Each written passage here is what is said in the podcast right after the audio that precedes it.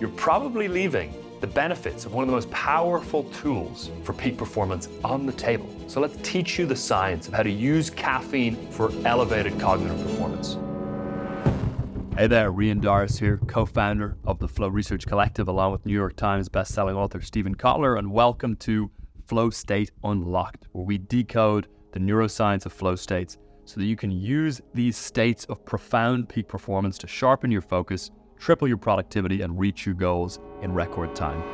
Now, caffeine has shaped the growth and direction of civilization over the last 3,000 years. Ever wondered what your city skyline would look like if caffeine never existed. All those steel and glass giant buildings built on a foundation of caffeinated consciousness. You see, caffeine is the molecule in powering the productivity behind the Enlightenment, the Industrial Revolution, and the IT revolution.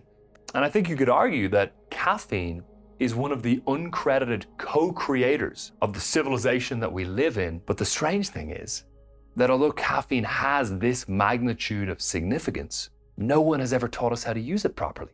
And herein lies the problem.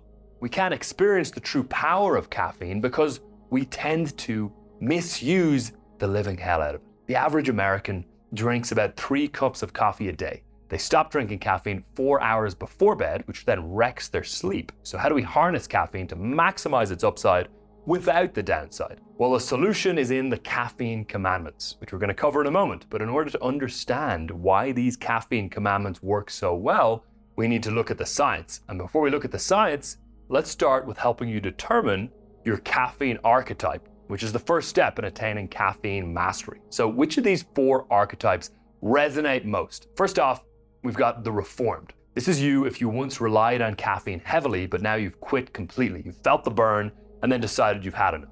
Second, we've got the skeptics. You may think caffeine is harmful or unhealthy, will give you unbalanced energy, or negatively affect your sleep but you don't like the idea of relying on external sources of energy, so you don't use caffeine at all. Then, third, we have the unmindful users. You use caffeine, but without much thought or intention. Often you overdo it. You're not really sure if it's harming you, but you definitely know that you're not using it optimally. And then there's a very small chance you're in the fourth category, the mindful master, where you use caffeine to propel you forth into deep focus and long, uninterrupted states of flow and peak performance. So the true problem isn't that caffeine is just bad, that you need to quit it, that you need to avoid it. Rather, given its impact and potency, a better question to start with is how can I use caffeine in a way that serves my productivity, that aids my health, and that drives me into flow state with reliability? Now, back to the science for a second. So, new research suggests that caffeine can actually trigger a flow state. Now, flow is an optimal state of consciousness where we feel our best and we perform our best. But for many professionals, flow state, though incredibly useful, is equally elusive. So, can caffeine really trigger this elusive state? Well, research that we're doing with our chief neuroscientist, Dr. Michael Mannino, at my organization, along with my partner, Steven Kotler, the Flow Research Collective, is going to be published soon. And in this research, we have found strong correlations between caffeine and the onset of flow state. First, caffeine stimulates increased dopamine and norepinephrine, which drive attention into the present moment and help catalyze flow. Flow follows focus, caffeine heightens focus. What it also does is stimulate the release of cortisol and epinephrine, the fight or flight hormone, which prepares the body for intense exertion, gearing you up for flow and prolonging the flow state. Third, caffeine desensitizes adenosine A1 receptors in the brain, which allow dopamine to have a greater effect, which means you get more focus more easily and then more flow off the back end of that focus. The research makes clear that it's a shame to not use caffeine or to misuse caffeine because it is a profound lever on peak cognitive performance. So, with that, let's have you attain caffeine mastery and master the caffeine commandments for flow, of which there are six. The first one, thou shalt condition oneself for flow with caffeine. To trigger flow with caffeine, we want to use something called classical conditioning. Now, classical conditioning is about learning through association.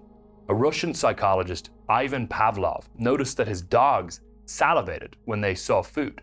And then he rang a bell when giving them that food, and eventually just ringing the bell made the dogs salivate, as they'd associated the bell with the food even when the food wasn't present.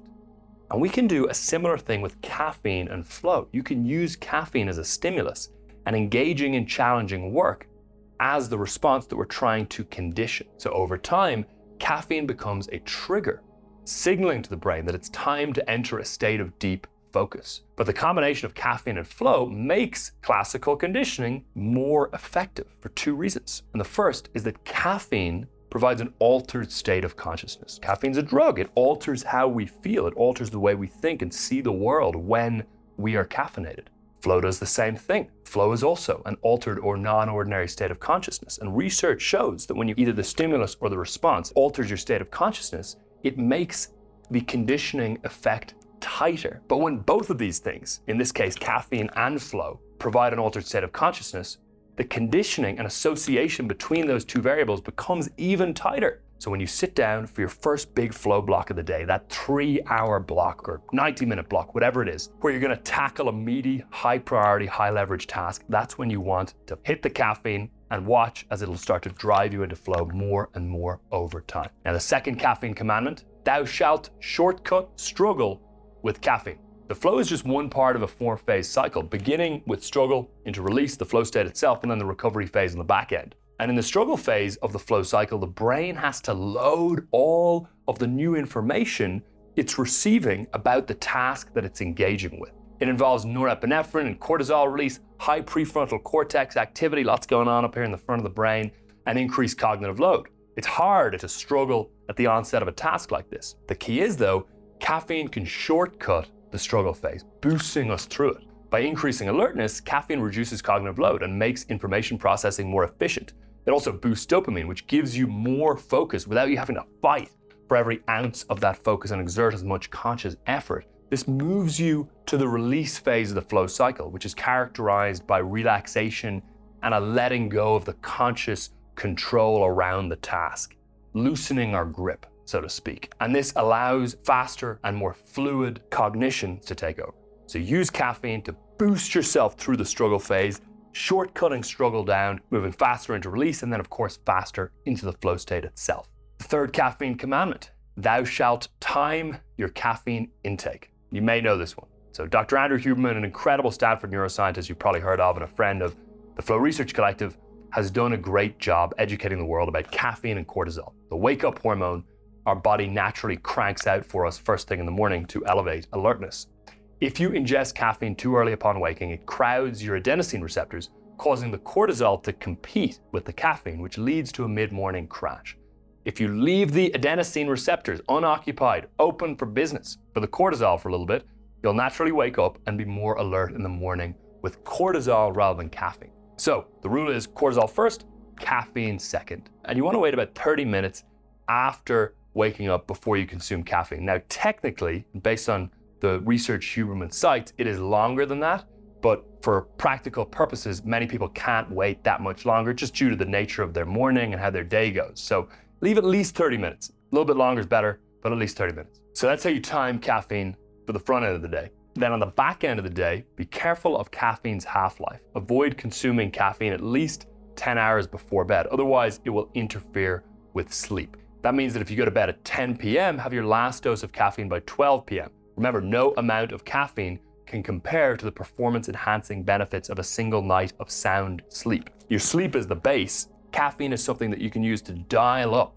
the natural and organic cognitive performance that you get by sleeping well. Consuming caffeine when well rested is also just an incredible euphoric experience. So we want to sleep well and we do not want caffeine to compromise sleep at all. So 10 hours before you go to bed is your last dose of caffeine. Now, caffeine commandment number four thou shalt calibrate the dose. The dose makes the poison. Too little caffeine, you won't feel the effects, or fatigue will be even exacerbated. Too much caffeine, well, you know what that feels like. The jitters are not fun, the jitters are not pretty, so we don't want that. To keep it simple, start with about 100 milligrams a day of caffeine, which is just about a regular cup of coffee. Observe how your body responds and adjust accordingly. If it's slightly too much, then just drop it down to half that. See what 50 milligrams is like. If it's too little, double it. If you can handle even more without it disturbing your sleep or overstimulating your nervous system, you could try a little bit more and go all the way up to 300 milligrams. My friend swears by 40 milligrams. For me, I'm closer to 300 milligrams for my caffeine sweet spot. The point is, you want to know what dose level is optimal for you in general. And you also want to know what dose level is optimal for you in specific situations, such as when you are fatigued and underslept. And we want to avoid the common mistake of underdosing caffeine when fatigued. Yes, underdosing caffeine when fatigued. So if you're fatigued, meaning you've gotten, let's say, 30% or less of your normal night's sleep. Let's say if you normally sleep nine hours, you've gotten maybe just over six hours. So, you know, technically you're fatigued based on that definition. Well, if so, you're going to want to increase your caffeine dose by about 50% because when you're fatigued, your brain has a high level of adenosine. So you need a higher dose of caffeine to counteract it. That means if you normally have one cup of coffee, have a cup and a half. If you normally have two, have three cups when fatigued. And this does not want to become a pattern. We do not want to use caffeine as a band aid to cover up for fatigue. This is for usage in the rare instances when we just can't get around it and we're underslept. Now, another quirk regarding caffeine and sleep that's usually not talked about is that counterintuitively, if you dose the caffeine just right and expend energy cognitively through flow, caffeine dosing can actually help you sleep better by causing you to time the caffeine dip and decrease of the half life at the same time that you want to wind down at the end of the day and go to sleep. This is because you'll get a bigger shift into a down regulated nervous system, a parasympathetic state from the sympathetic state that caffeine results in, which can actually help us wind down and help us sleep better. But again, dose and timing are critical for this to be the case. Now, caffeine commandment number five thou shalt give caffeine companions. Ever noticed how sometimes caffeine feels just right? You're alert but not jittery, focused but not wired, and other times it feels off and you're bouncing off the walls, you've got that jagged energy. Well, part of this is dose, but part of this is synergy. You see, the trick to getting it just right is to dial in the delivery mechanism and mix your caffeine with other substances that aid its absorption and positively impact its effect. So, coffee doesn't just contain caffeine, it also contains antioxidants. It also contains things like theobromine. Yerba mate contains caffeine, but it also contains polyphenols and a number of other compounds that it can help smooth out the caffeine.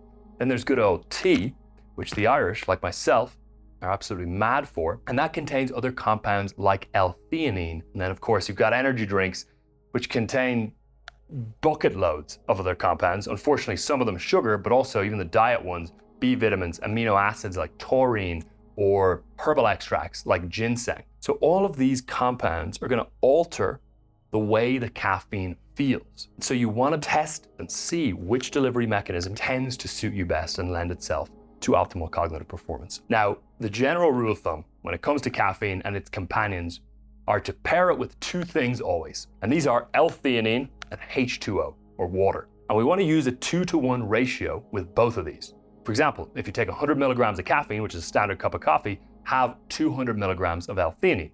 For every cup of coffee, drink two cups of water. Really simple. Research shows that this combo can help you stay focused without feeling overstimulated. And A lot of people ask me if I had to recommend one thing to get into flow more consistently, what would it be? A cheap hack you can use to really elevate cognitive performance for about a three hour period is to remain fasted, usually in the morning, and to dose the right dose of caffeine, let's say 100 milligrams, plus the L-theanine in the water, dive into work undistracted, and you will notice a very significant cognitive effect. Now, a few months back, I spent a month in Nosara in Costa Rica, one of the most beautiful places on earth, and I was smashing back the coffees with my favorite barista in the world, Juan. Shout out to Juan.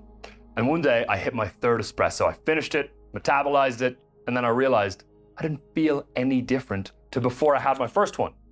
And that's because I had violated one of the most important caffeine commandments, which is, Thou shalt abstain from caffeine sporadically. You've experienced this for yourself. Caffeine sensitivity gradually decreases, and you make yourself immune from the drug. So, what you need to do is what's technically called a caffeine washout. Here's a simple rule for it take at least one day off per week from caffeine entirely. I think Sundays are a really great day for this It just allows your nervous system to reset. And then, in addition to taking one day a week off, we want to take one full week per quarter off caffeine. Now, you may be thinking, oh, God, that sounds brutal, doing a day a week without it, or a week a quarter without it. I need my daily caffeine to function. Well, the idea here is not to deprive you of caffeine, but to give you more out of the caffeine that you do use.